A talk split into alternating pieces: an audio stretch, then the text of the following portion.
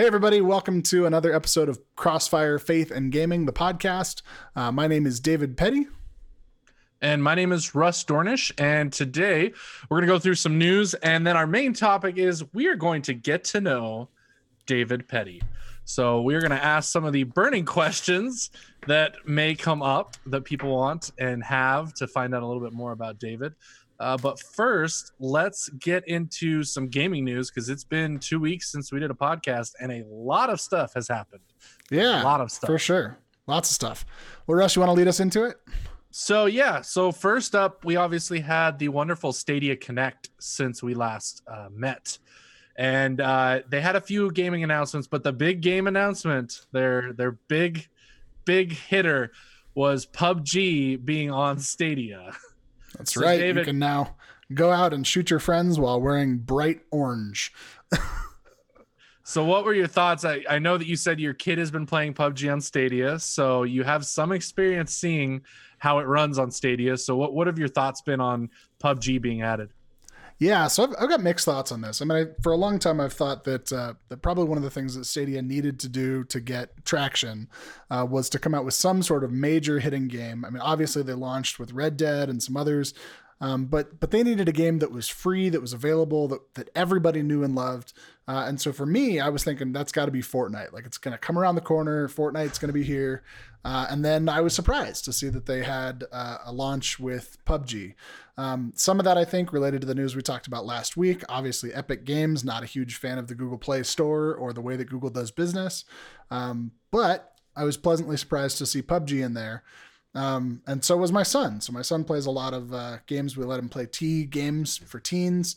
Um, PUBG, I guess, used to be rated M and then got corrected or changed. Now it's rated T. Um, maybe they took out some of the blood. I don't know. But uh, yeah, so I was pleasantly surprised to see that in there. And sure enough, my son jumped right in, started playing it, loves it. Uh, now he's, uh, you know, asking me to use the Stadia controller all the time. Um, my first thoughts with with PUBG, I mean, when it launched, we loaded it up, and there was a lot of hiccuping. I mean, there there was hiccuping like I'd never seen before. You know, I had never had problems with Stadia um, lag or anything like that. And you know, so I thought, oh gosh, you know, maybe Stadia is is really not the platform that I thought it was. Um, you know, but my son still enjoyed it. I was kind of surprised uh, as much as it was a headache for me. He was still having fun playing it. But then uh, when I tried to load up the crossplay, which here again I think is a marketing fail, they announced Stadia crossplay. It's going to be great. Well, it's not really crossplay. Uh, you can't play between the Stadia version and the PC version. Uh, you can only play from Stadia on a Chromecast to a Stadia player on PC, and only if you're using the same devices. So if you're using a controller, you can play a controller, or if you're both using keyboards, you can do that. Um, but I loaded up the PC version of PUBG. Uh, only to be reminded of how laggy and how buggy PUBG is in the first place. So that made me wonder is the problem that we were experiencing with Stadia or is it with PUBG? Um, anyway, overall, it's been a success, I think, for them in probably getting more people on the platform. Uh, but I still think it's not the win that Stadia needs to be able to uh, succeed in the next era of cloud gaming. Yeah, I think they definitely need something else um, again to really bring people together. Right now, everybody's clamoring for Warzone. Um, Call of Duty Warzone would probably be the next best thing if they can't yeah. get Fortnite. Um, that game any of the the battle royale games out right now there's so many different ones if they could get one of the the better played ones because i think pubg has kind of just fallen behind like you said it's it's still buggy it still has issues everybody's moved on to these better experiences with apex warzone fortnite and all of them do a better job at what pubg started and i think getting one of those would definitely help the other thing that came out in the last two weeks for Stadia, which has actually been really good, is wireless controller support is finally here for non Chromecast Ultra um, playing. So if you play on a PC, if you play on a mobile phone, you can now use the controller finally wirelessly, which was promised from the start. Um, and I think this is a huge get because that was one of my biggest complaints is I don't want to have to plug in my controller. If you just say I can carry my controller with me and hook up to a computer or um, my Chromecast Ultra or my phone, that makes it so much easier. And I think that's a huge a huge announcement and a huge get. So they're slowly getting into the swing of things, I feel, where they should have been at launch, and they're finally getting there. And we're what almost? I mean, when when is a year? Did did it come out in October? Um, gosh, I'm trying to remember. Um, Someone's we may gonna, have to go back and edit this part. Yeah, somebody's going to tell us when it came out. But um, and I do think that you know this is one of those things. Anything that Stadia can do to get closer to what was promised at launch. Um, I, you know, I think that if Stadia can get to the place that it was when they had the the game developers conference and they had the big announcement about what Stadia was going to be, any device, anywhere, anytime, uh, you know, if they can get it on iOS devices, if they can uh, get it on uh, 5G mobile, um, you know, and if they can get that wireless controller support, I think those things are going to be huge.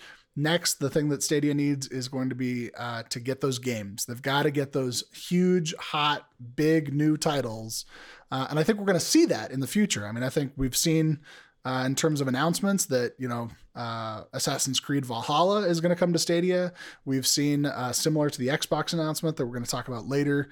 Uh, we saw that uh, oh gosh, what's it called? Chorus, which is coming to the Xbox Series X, is coming out on Stadia. Um, so Yep. I think we're going to see some of those big titles. Um, but I still think that uh, we're we're just waiting to get out of beta with Stadia. Um, but the wireless controller support, huge, right? This last week, grabbed my controller, um, you know, playing on the TV, swapped over to the computer, sat down, boom, it was seamless.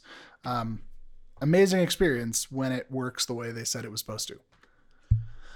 Yeah. So, I mean, those are great things. Hopefully, we'll see where Stadia is going and if they get some more game announcements, especially with um, the Summer of Games initiative that has been announced that the developers are going to start kind of announcing games regularly from now through the end of the summer since there's no E3. So, it'll be interesting to see um, how many announcements Stadia is a part of and what they're able to bring to the platform come the fall, which brings us to new release news. So, since we we met last, uh, a number of things have happened with probably one of the biggest games of the year, which is The Last of Us Part 2. Uh, we got the new release date announced, which is June 19th. So we are almost a month away from that game coming out, which I am beyond excited for. But the downside of this and the downside of that announcement came because before they announced the new release date, somebody leaked almost the entire game online. Uh, cinematic Ah. trailers, uh, cut scenes, the whole story, I guess, got leaked. I've had one small thing le- uh, spoiled for me. You have stayed in the dark. I, I stay completely in the dark. This so like- hopefully, I, I haven't searched for anything. I haven't gone on the internet. Like- I am.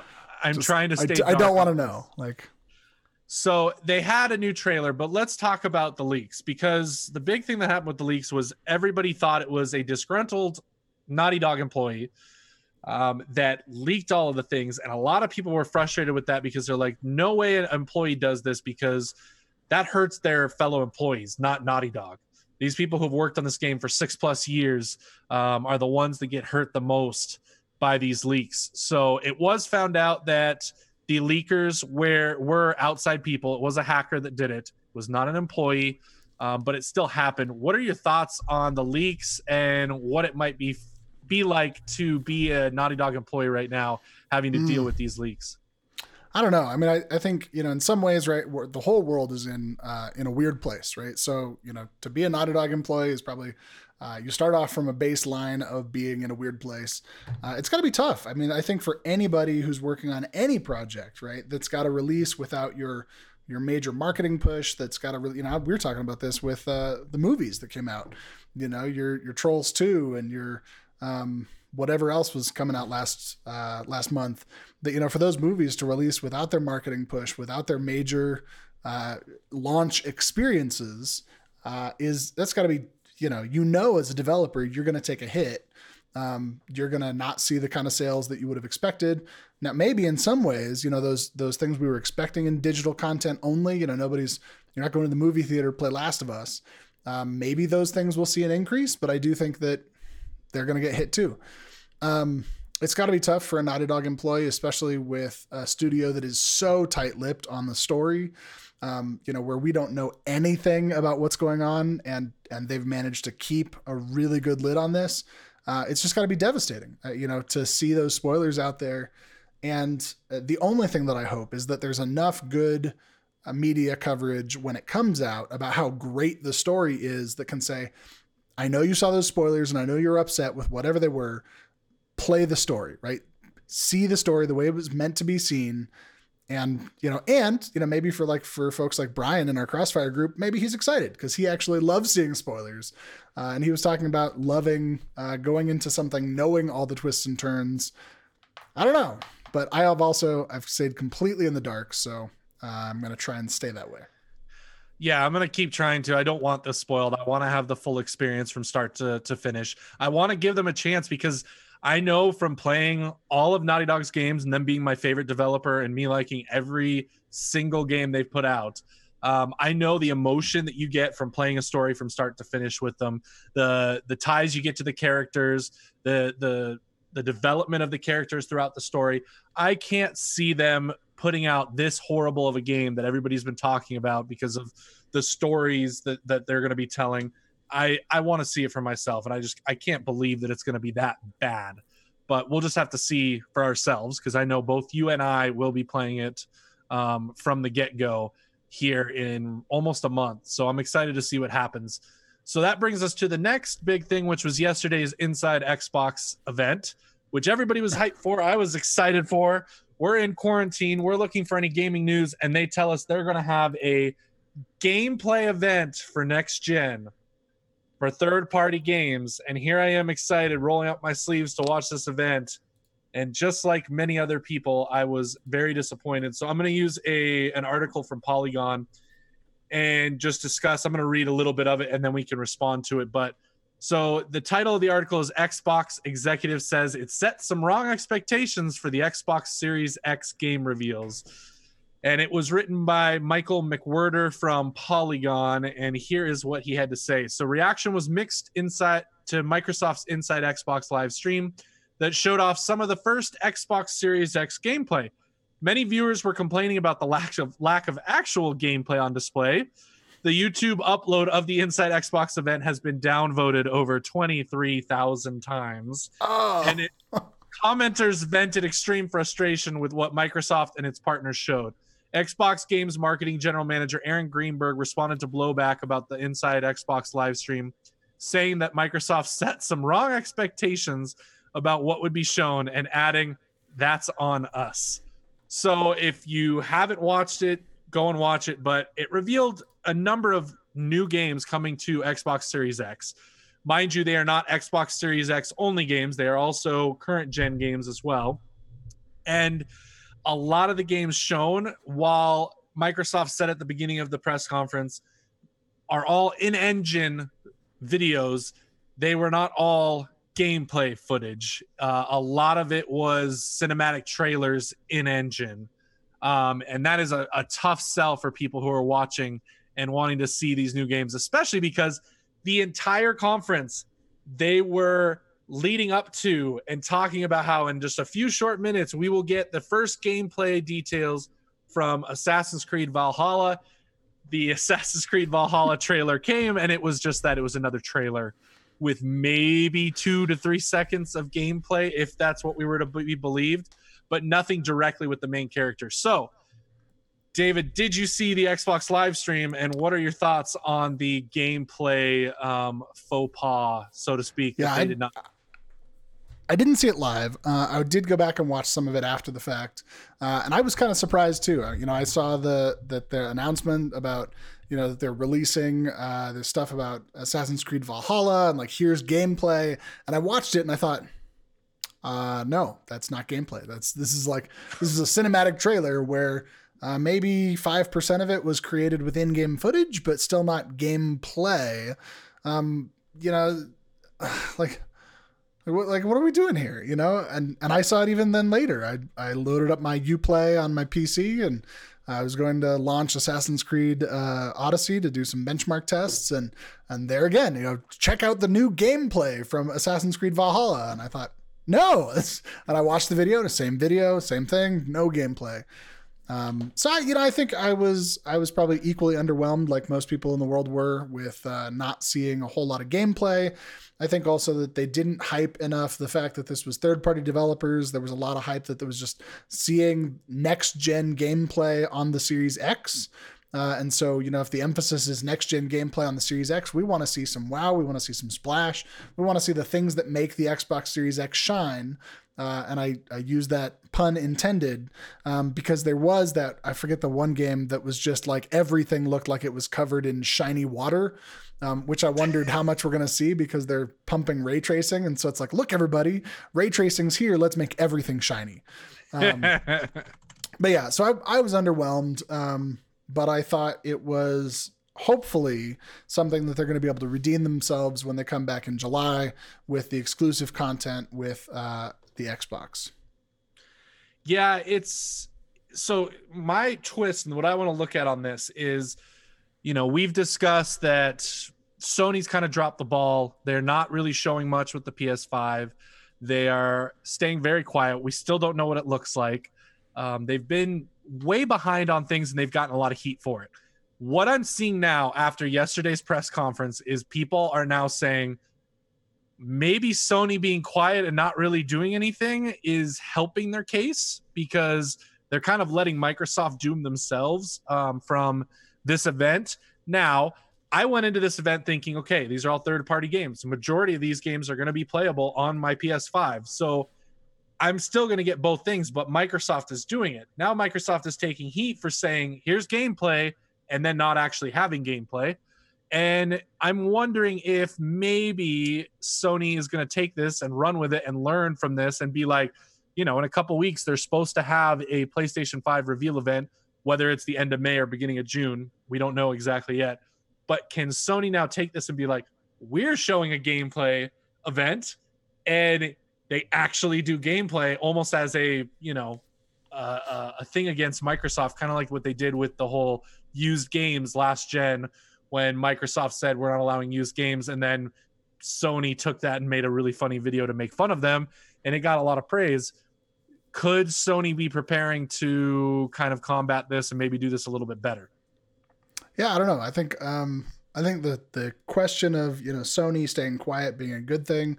Uh, you know, it goes back to that old saying of, you know, it's better to keep your mouth shut and seem a fool than to open your mouth and remove all doubt. Um, I, I think Sony's got some some stuff up their sleeve. And I think that the longer Sony can stay quiet, the bigger splash that they can make when they actually do release some things. Um, you know, we're seeing that certainly with the console itself. You know, Xbox came out really early, really big, really bold, and said, "Here's our box. Here's our our uh, components. Here's what we're running." And you know, I think PlayStation's going to come later, but with a pretty heavy hand, saying, "Hey, um, we've had this thing all the time, and." You know, it's going to be like a mic drop moment for Sony.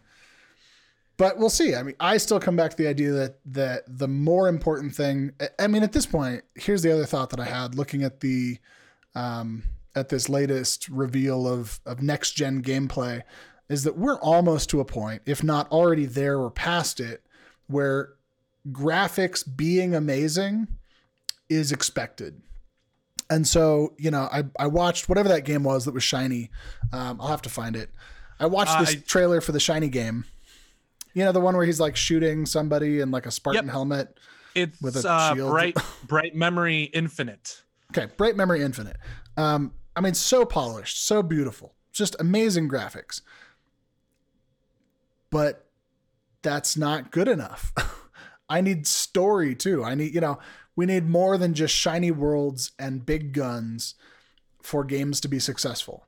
Uh, and that's where I think that you look at at the success of some of the games that um, that have not been big, splashy, phenomenal games, or even the fact that Minecraft is still played by you know like almost a billion people or whatever it is. Uh, people don't care about the about the shininess; they want fun gameplay. That's my yeah. Thing and story, well, right? Compelling stories.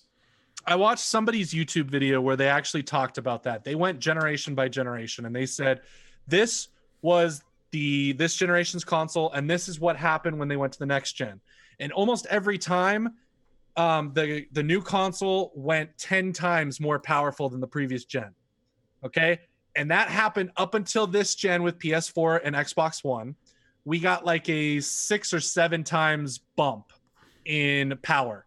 The problem is right now this new gen is only looking from the Xbox uh, One X and the PS4 Pro. We're only looking at a 4 to 3 times jump in power so his point was, how much are we actually going to see graphics start to improve? And when do we get to that point where we're kind of tapping out and topping out at where we can be? So I think, and this is my thing, the big thing that people are talking about this gen is going to be the SSDs and the speeds and what that's able to do as far as gameplay goes. How can we truly show that in an event like this, besides saying this game's going to load up instantly? Like that's going to be something you're going to experience firsthand yourself. It's not going to be something that I'm going to see in a conference and be like, "Oh my god, that's so amazing. Look what I can do."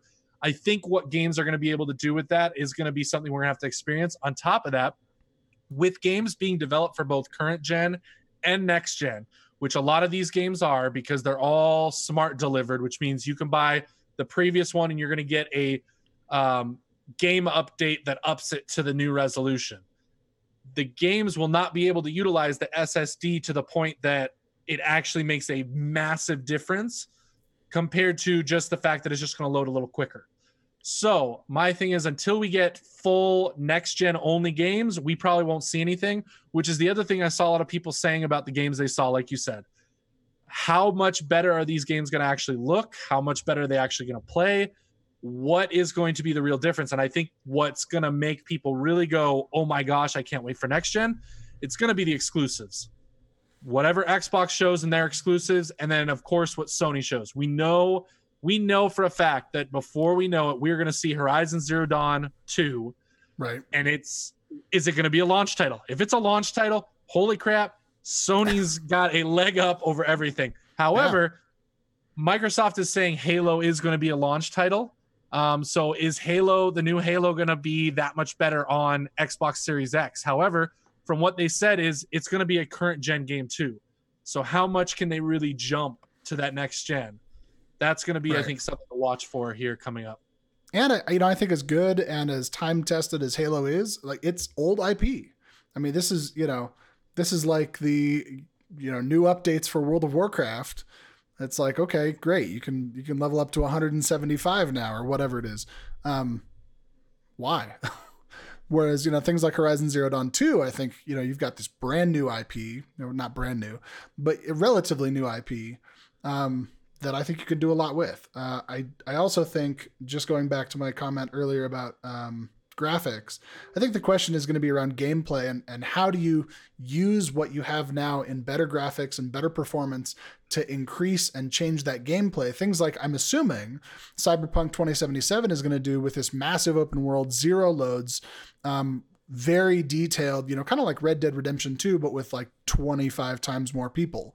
Um, you know, so you're in this massive downtown city rather than in this sprawling rural environment riding your horse slowly you know you're going to be driving extremely fast, uh, zero load times and long draw distances. This is one of the things that I want to see. Back to the question about Stadia, when Stadia was really uh, announced earlier, one of the things they were talking about that was going to be a game changer with Stadia was that you have the ability to launch multiple cloud based consoles simultaneously and do live uh, couch co op gaming where you've got multiple players in the same world rendering multiple camera angles from different views with highly detailed textures and things like you know a thousand zombies. Things that that before now were not possible and now are made possible because of the technology. But so far stadia hasn't shown anything that's capitalized on that. They're showing games where you can stack blocks on each other and you know games we already know so I'm curious to see what what does next gen gameplay really look like. Yeah, I think we'll have to wait a little bit longer for that. Luckily, it is right around the corner. I think we're going to find all that information out. It's just a bummer that we didn't at least get like a really small snippet this last week um, because while those games looked great, I couldn't see much that really said, "Oh my gosh, I can't wait for next gen," especially because none of those games were really true gameplay.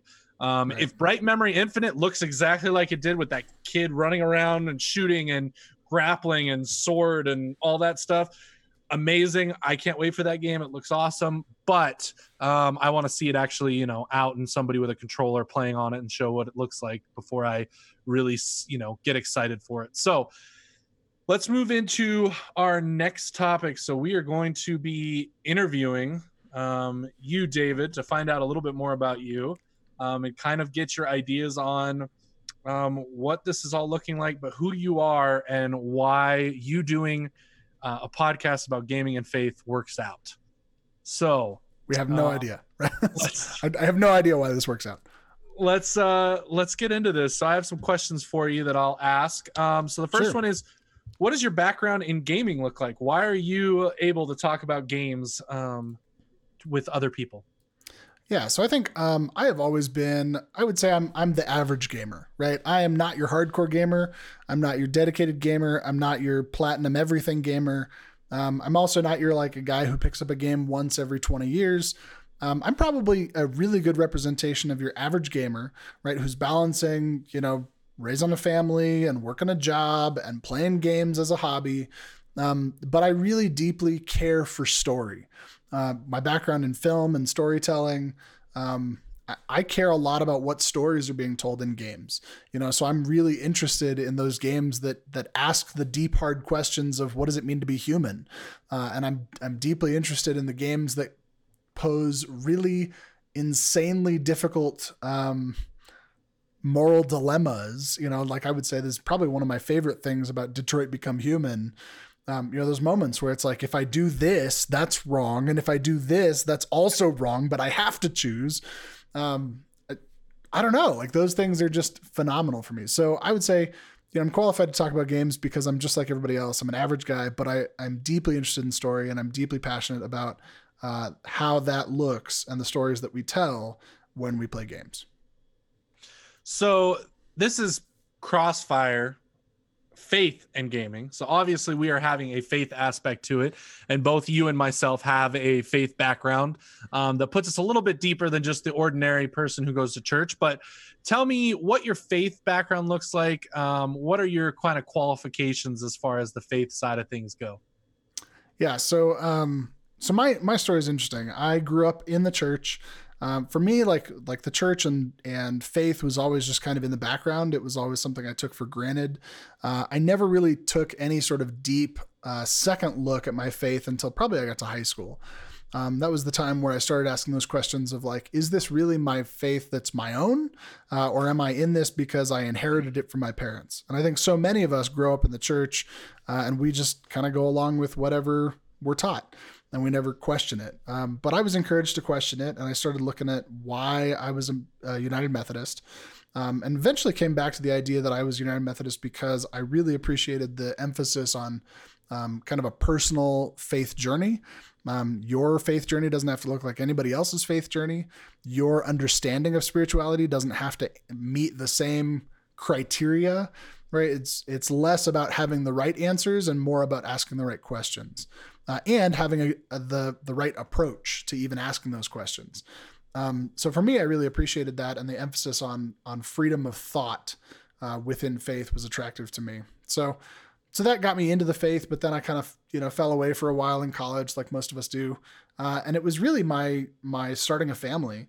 Um, and having kids that like brought me back into the faith and brought me back to realize what I thought was important, where my values were. Uh, that brought me back into the church. Uh, and it was then that I really started accepting some of the spiritual gifts that I have, uh, and accepting the the idea that I may be called to ministry. Uh, so then I've been in full time professional ministry for uh, four years now, and decided I would start this interesting community of faithful gamers online. Okay. Um, so so you're now a pastor, right? Yes, Correct. that's what they tell me. You know, okay. I show up on Sunday and I preach and a little off the cuff question, but uh, what's your favorite thing about being a pastor? Um, gosh, I think my favorite thing about being a pastor is is truly being able to live into my values, um, to not have to feel like I'm um, working a job just to work a job, um, but that I'm working a job that I'm passionate about, that I'm working a job that lines up with my values and my uh, hopes and desires for life. Um, the other thing, and I'm just going to borrow a line here from uh, a pastor that I met in Denver, and um, his line, and I totally agree with it, is the best thing about being a pastor is it's my job to tell people every day that God loves them. How cool is that? Like I, I get to I get to show up and remind people that God loves them. Uh, and it's so simple.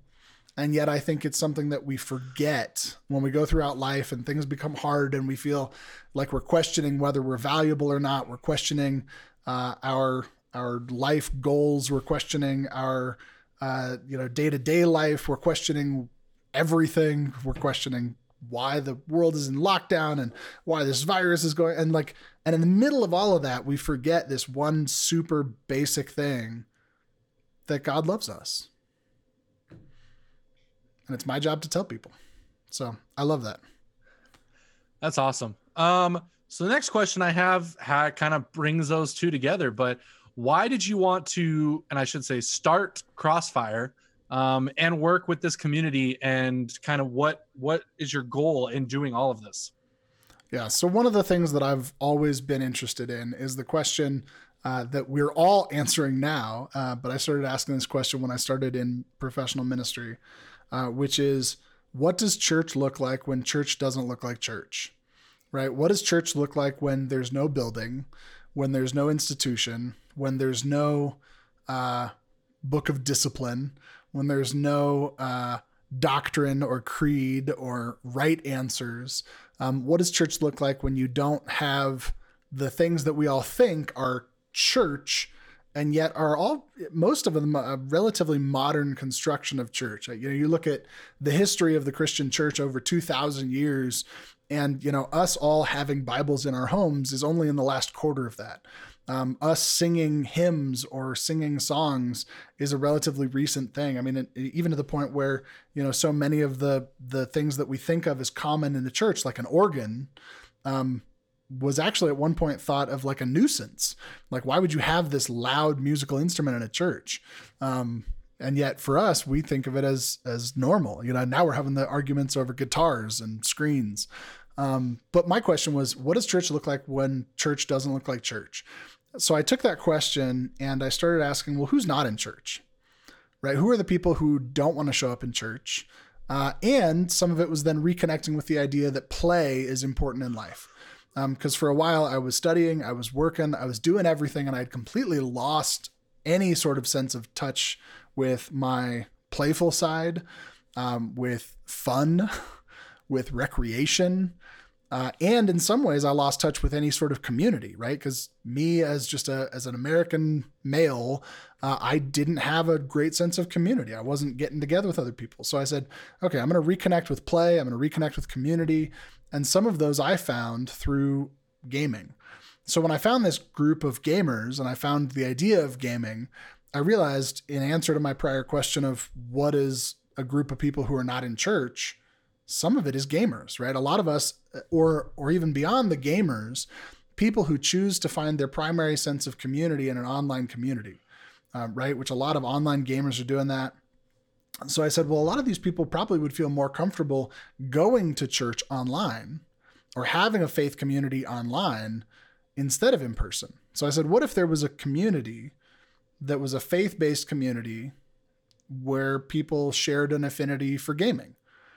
And so then I started exploring it. And then the exploration of that idea became the group that we're in today Crossfire, Faith, and Gaming. Okay. So from here, where where do you want to see Crossfire go? I know we kind of discussed that last podcast. Um, but kind of what are your hopes and dreams and and what are you enjoying about what's happening right now with Crossfire? Yeah, so I think that there's still um there's still a lot of unanswered questions. I mean, when we think about church, some of the like the, quadrant of things that we think about that make up a church would be like worship, devotion, mercy, and justice. We all know what worship looks like on Sunday morning, um, but what does worship look like in this community? We still haven't answered that question. Um, devotion. I think, you know, we did some Lenten daily devotionals. Um, if you haven't checked those out, go check them out. Um, those were awesome. Um, but what does devotion look like and how is it different? Uh, and then I think ministries of mercy and justice. Um, we've started the conversations around what uh, ministries of mercy look like in terms of uh, helping to support uh, organizations out there like Extra Life um, or uh, is it Level Up? I can't remember. There's there's something else out there. Um, but some of these organizations that really help, you know, kids who are in hospitals who don't have access to play. Um, I think, you know, there's questions around um, where we can put our efforts and our, our money and our um, prayers to really help people. Uh, and then I think the questions around issues of, of justice, right? Beyond just the helping people who are hurting and in need right now, where can we start the conversations that I think are happening in other places um, we're gonna have to edit out Russell yawning there, man. Sorry. But um, but where can we start the conversations that I think are happening in other arenas uh, about what are the injustices in some areas of gaming? Um, where are places that we think the church specifically has something to say about gender equality, about representation of people with different abilities, uh, about racial equality, about access. Um, you know, how do we solve those questions? How do we break down those barriers? You know, some of the what I love about Stadia is that it's a really low cost entry point for people to play high quality games. Uh, where before, you know, talk about access for people of different demographics. You know, if you wanted to play PlayStation or Xbox games, you're looking at a $500 investment by the time you're done buying controllers and all that kind of stuff. And Stadia takes the phone that you already have in your pocket, if it's not an iOS device yet, um, and and a $20 controller, and it turns it into an amazing device for play. Um, but I think, yeah, those questions of justice um, that I believe, right, our faith speaks to that we're all created equal. Uh, our faith speaks to the fact that we should value each other not based on our income, but based on the fact that we're human. Um, that our faith speaks to in terms of uh, forgiveness and care for one another, rather than in some of the uh, toxic online and gaming environments where you see people calling each other names and and getting mad and rage quitting and uh, you know all those things that are kind of common to games that you know we laugh when we see the video of the 13 year old kid yelling at his mom and throwing the controller at the screen but like that's a real problem. How do we tackle addiction in life and when it comes to games and how do you balance those things um, so those are the things that i really hope that this group is uniquely poised to discuss to deal with to find solutions for uh, and to just really be at the center of as we find the intersection between faith and games. So, getting to know you a little bit better on a personal side, um, what besides gaming, what are some of the hobbies that you enjoy um, that you like to do in your free time and spare time? Um, I'm really, like I said, I'm fascinated with stories, so I like watching movies and TV, uh, especially really compelling stories. Um, you know, that get to the heart of of humanity. Um, I really enjoy uh, the outdoors, so snowboarding, bike riding, hiking. Um, those are some things that I love. Uh, fishing, hunting. Uh, I did once, and not sure if I'm going to do it again, but we'll see. Uh, I play some golf. Uh, for me, it's it's a matter, especially here where it's fairly inexpensive, uh, to just get outside. You know, when you're inside all the time and you can get out on the golf course and say, you know, I'm gonna I'm gonna do this ridiculous task that makes no sense, but it's gonna get me outside in the sunshine, yep. and I'm gonna walk for two hours. um, yeah, that's kind of some of the things I enjoy. Okay, so let's go into some gaming stuff. So if you were to pick a list, what are your top five favorite video games? Oh, I knew you were going to ask me this. Um, for me, it's hard. I think for me, when I come back to games, uh, I have to throw out Half Life. Um, for me, it was a uh, first love kind of a video game. Uh, it was interesting, right? Interesting story, compelling story, um, very weird, um, fun, fast paced first person shooter in some places. Uh, it also was the platform uh, for Counter Strike, which became a social outlet for me throughout high school, playing at LAN parties and getting together with friends. Um, so yeah, Half Life would be on there, and then Portal. Uh, I love just for the the kind of quirky nature of it and the interesting um, puzzles and uh, all the twists and turns in the the Portal and Portal Two story. Um, then I would say probably um, Last of Us for a again you know, just a heart wrenching. You know, all of the fungus aside, the story at the heart of it of what does it mean to be human what does it mean to deal with grief and loss and heartbreak uh, how do you make difficult moral choices um, choices that may seem correct in one realm but incorrect in another. Um, gosh such an amazing story uh, and told very well. Um, let's see one two three. Yeah three. Two more. Um and then I would say probably uh, Minecraft um, because it's just fun and uh, expansive. I think the open world exploration aspects of Minecraft to just be able to literally go forever and never end, you know, 50,000 blocks later and you're not, it's not like you're, you know, off the map ever. Um, so for that, and, and that was also a sense of community for me playing on a server with some friends. Um, and then I would say last is probably a tie between Red Dead Redemption 2 and uh, Death Stranding. And I think for me, the the core between both of those is story. Right, Death Stranding tells this story of you know what does it mean to be human, uh, what does it mean to deal with loss and grief. Uh, same things you're dealing with in Red Dead Redemption, but you're also dealing with a lot of questions of morality right? Mm-hmm. a lot of questions. I don't, I don't know that there's redemption in that one, but those are probably my uh, top my top six. Okay, top six. Um, next up, switching switching gears to back to the faith side of things. What is your favorite Bible verse or Bible story, and why? Yeah, so I've got two. Um, probably my two favorites. Uh, number one, I'm gonna say I like this one because it it reminds me not to take everything in the Bible too seriously, and that this is written by uh, people who were inspired by God to write these words down, um, but that they have human concerns and questions, and sometimes, uh, you know, human language. So I think the first one would be uh, comes from First Kings, nope, Second Kings. Hold on, let me jump over here. Yeah, so Second Kings. Um, two. There we go. Second Kings 2 23 where Elijah Elisha, sorry, goes up and some small boys come out of the city jeering at him saying, "Go away, bald head, go away, bald head." And then he turns around, he sees them, he curses them in the name of the Lord, and then two she bears come out of the woods and maul 42 of the boys. And then it says he go, went on from there to Mount Carmel and returned to Samaria.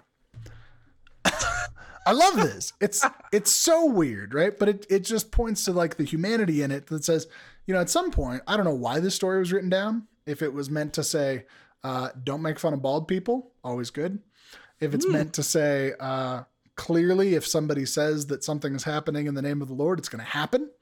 Uh, if it's meant to say, respect your elders, um, if it's meant to show authority, I have no idea, but it's weird and I love it. Um, probably my other favorite Bible verse on a more serious note is uh, something that I think we probably all have experienced in some way, shape, or form.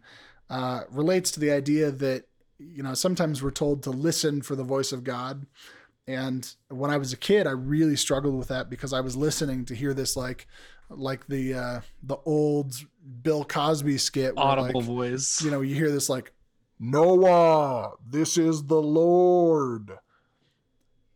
And you know, we're sitting there listening and listening and listening, and you just don't hear the audible voice. Um, but then you look at the story of Elijah meeting God at Horeb, where God says to go out and stand on the mountain before the Lord, for the Lord is about to pass by. And then there was a great wind, and then there was an earthquake, and then there was a fire, and then there was silence. And God was in the silence.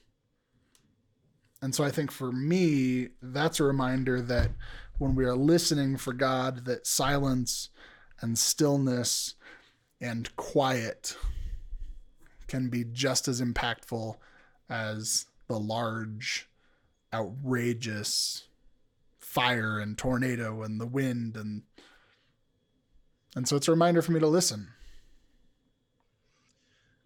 Okay. Well, that's both are both I think are very uh you in different ways. Um so I like I like both those.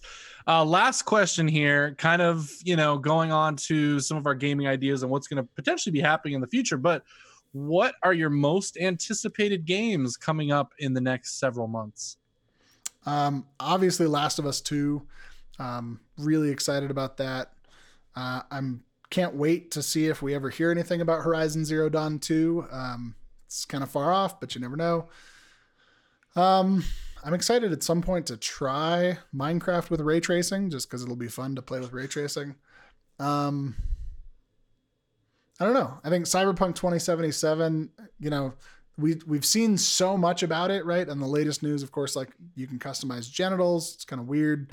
Um, but I've also heard that they make a fair uh, deal about religion in Cyberpunk 2077. That like there's a, a whole element of religion. Um, and I'm curious to see where they go with that because we've seen religion portrayed in a lot of negative ways in games. Um, I mean, certainly you look at games like Far Cry 5 that, you know, looks at the extremists in religion and what happens when your religion and your extremism um, are kind of together and you form a cult and drug everybody. And anyway, um, yeah. So I'm, I'm curious to see games that show religion in more respectful ways. Um, I don't know. I think Assassin's Creed Valhalla should be interesting, but um, I do wonder if it's too much of just a mashup between like the uh, kind of God of War meets Assassin's Creed Odyssey. Like they were just taking Assassin's Creed and just like going on a world tour. Um, yeah, yeah. And I'm I'm mostly excited for whatever game Stadia comes out with that makes us all believe in Stadia.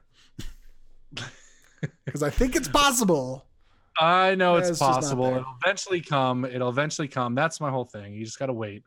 Okay, so that's going to kind of end the interview portion of this. But before we end, I want to do one last final segment here, something that we'll do in future. But um, what are you playing now? Um, and what do you recommend other people to play right now? Uh gosh, right now I'm playing uh, a lot of not playing. Um, I'm playing. Um, uh, I mean, right now probably the thing that I'm playing the most would be Minecraft. Um, I've, I've been playing Minecraft because we. Uh, so shout out, we just okay. started a brand new uh, Minecraft uh, Crossfire server. Uh, it's open to anybody that wants to join it, um, although we are limited to 10 players at a time. If that becomes a problem, we'll see what happens. Uh, I would love to hit the time where we are maxing that out all the time. But um, come check it out. Come swing by, play Minecraft. Uh, I enjoy it because it's something you can jump in for five minutes or five hours, regardless of what you have available. Um, so that's part of what I'm playing. I played a little bit of Super Hot the other day. Um, yeah, I don't know. Not really definitively playing anything.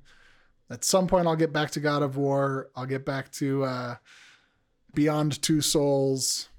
I'll probably start playing Cities Skylines, which is free on PS Plus. But uh, yeah, mostly I'm just playing uh, how to be a pastor in an online church during a global pandemic. I get it. Yep. That's a really hard game. I know. I know. Keeps changing every day. Yeah. Um, so I am playing. I showed you this, and you thought it was weird.